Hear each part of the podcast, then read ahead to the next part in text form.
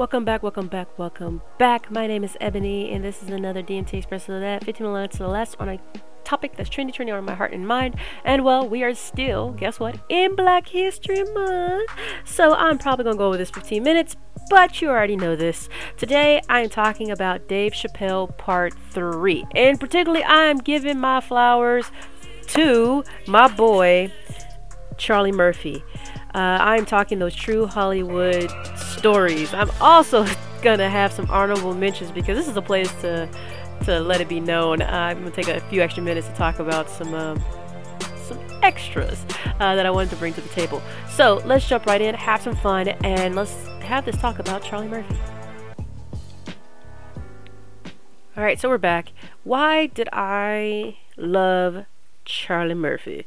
So Charlie Murphy is now a household name, and I don't think we were like talking about Charlie Murphy before uh, he really hit it like out of the park. Like he got a chance and hit it out of the park while on the Chappelle show.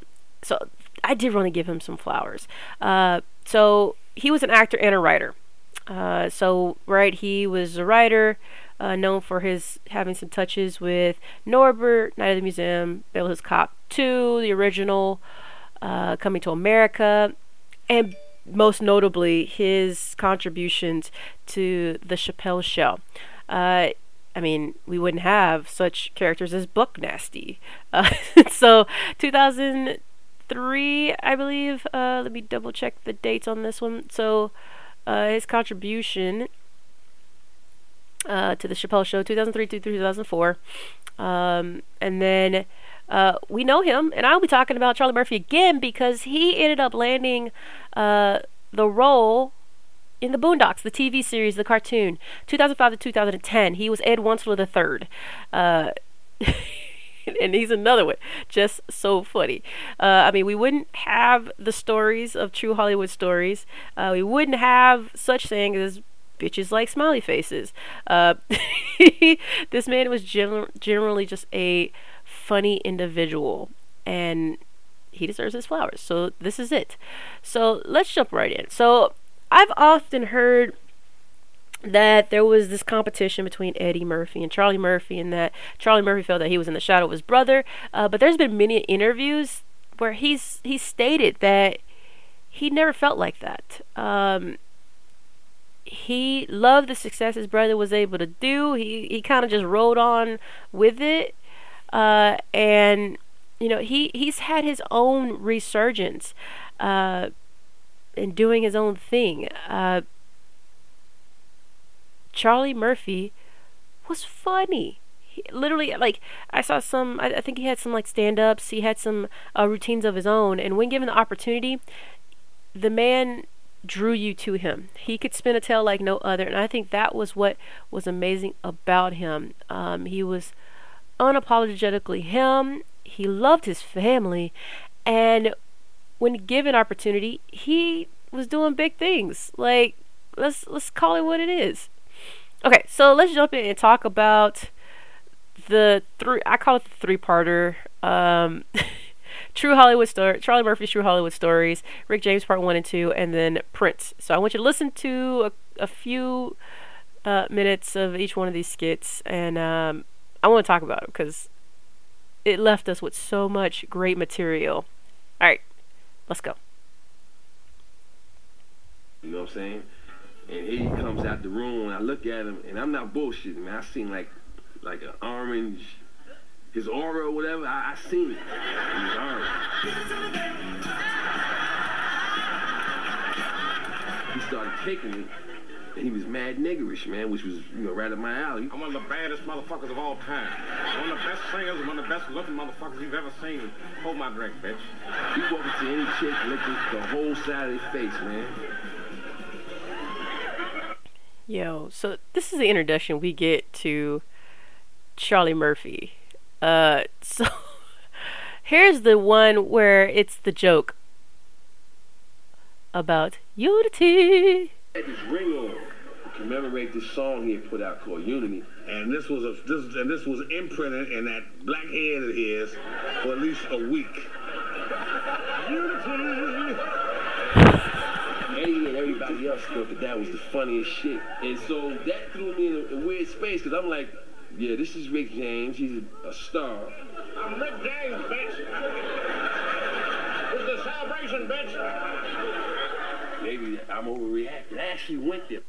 Yo, this so this first one was where he basically kicks the brakes off of Charlie Murphy, or excuse me, kicks the brakes off of Rick James, uh, and they go back to being friends. Now, part two, we get another reintroduction to Rick James because why not? The first one was hella funny, uh, so why not do a part two? So, in the second one that I'm aware of, of uh, the second one we get uh, more Charlie Murphy and cocaine is a hell of a drug, right? Like, uh, so funny uh, as a whole. I mean, we wouldn't get the what did the five fingers say to the face? Slap, right? He slapped. Like, the, we also get the the saying right from him as you know Dave Chappelle's paying uh, Rick James saying uh, they never should have gave you people money, right?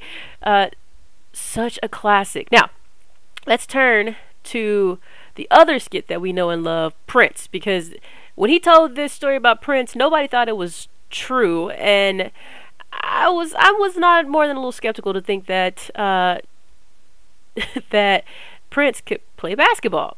And then I did some research, and lo and behold, I I believe it. But comedy gold. Take a quick listen. Blouses. I was there. I seen it. You don't believe me? You think I'm making it up? You think I'm trying to, uh, you know, myself an excuse for losing because I'm telling you a story about Prince. I dare you to challenge Prince to a game of ball one-on-one. Challenge him. All right? And let, make sure your people is there to see the game. Because you might get embarrassed. Trust me. All right, he beat you in basketball, and then what happened? After it was all over, he took us in the house and served us pancakes.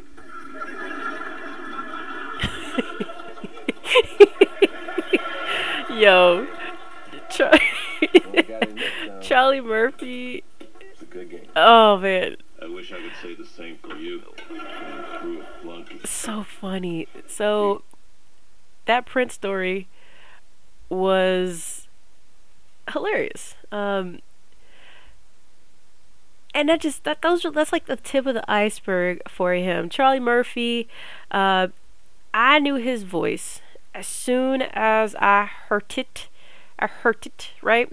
Um, so when he and again the stuff we were talking about when he was playing uh, so you had him playing alongside Samuel L. Jackson, right? So this man as Ed Wuncler III, I just just take a quick listen because you, you gotta you wouldn't believe it.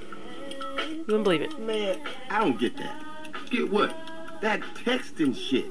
And what's wrong with texting?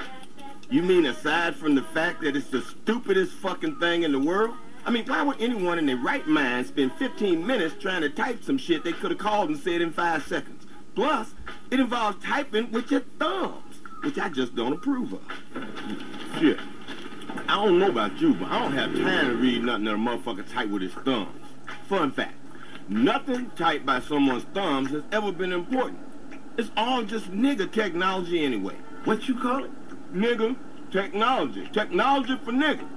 When you don't start tripping and shit, call Yo, me a so racist. this is Ed and Rummy nigga in a disrespectful talking way. about I, I mean stupid it as a technology on the Boondocks.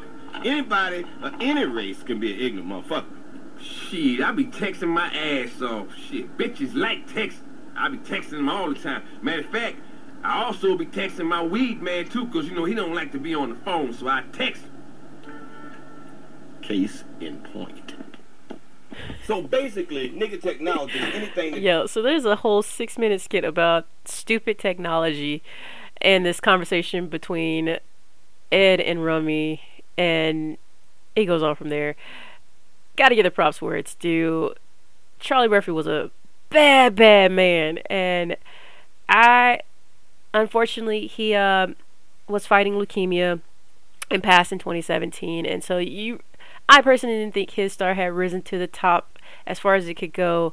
Uh, I think he kind of liked where he was and where he could move in spaces, and and I love that about him. Again, unauthentically, he's just him, just just him. So I said I was gonna do a special mention uh, because why not? So I I don't know why I put this in this episode because obviously I love Dave Chappelle, but when you start talking the parodies of behind the scenes, I couldn't stop thinking about this music video that Dave put out called Pee on You.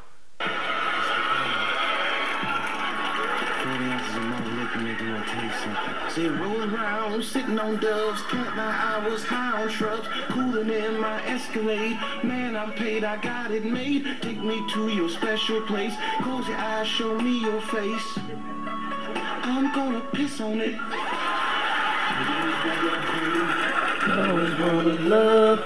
I don't even want none of the above. I'm sorry.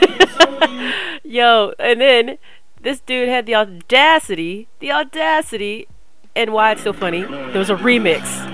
Y'all off with a little taste of the remix. Y'all ready? Here we go. I pick you up from the club, take you home to make some love. Got a surprise, close your eye. I'm gonna cover you in suds. I'm gonna give you some poo poo. I'm gonna give you some pee pee. I'm gonna give you some. Yo, again, Dave Chappelle, his writers, the, again, just geniuses, comedy geniuses, and the show put a lot of people on the map. Uh, to include, in, in my respect, uh, got to see this man walk his own path, Charlie Murphy.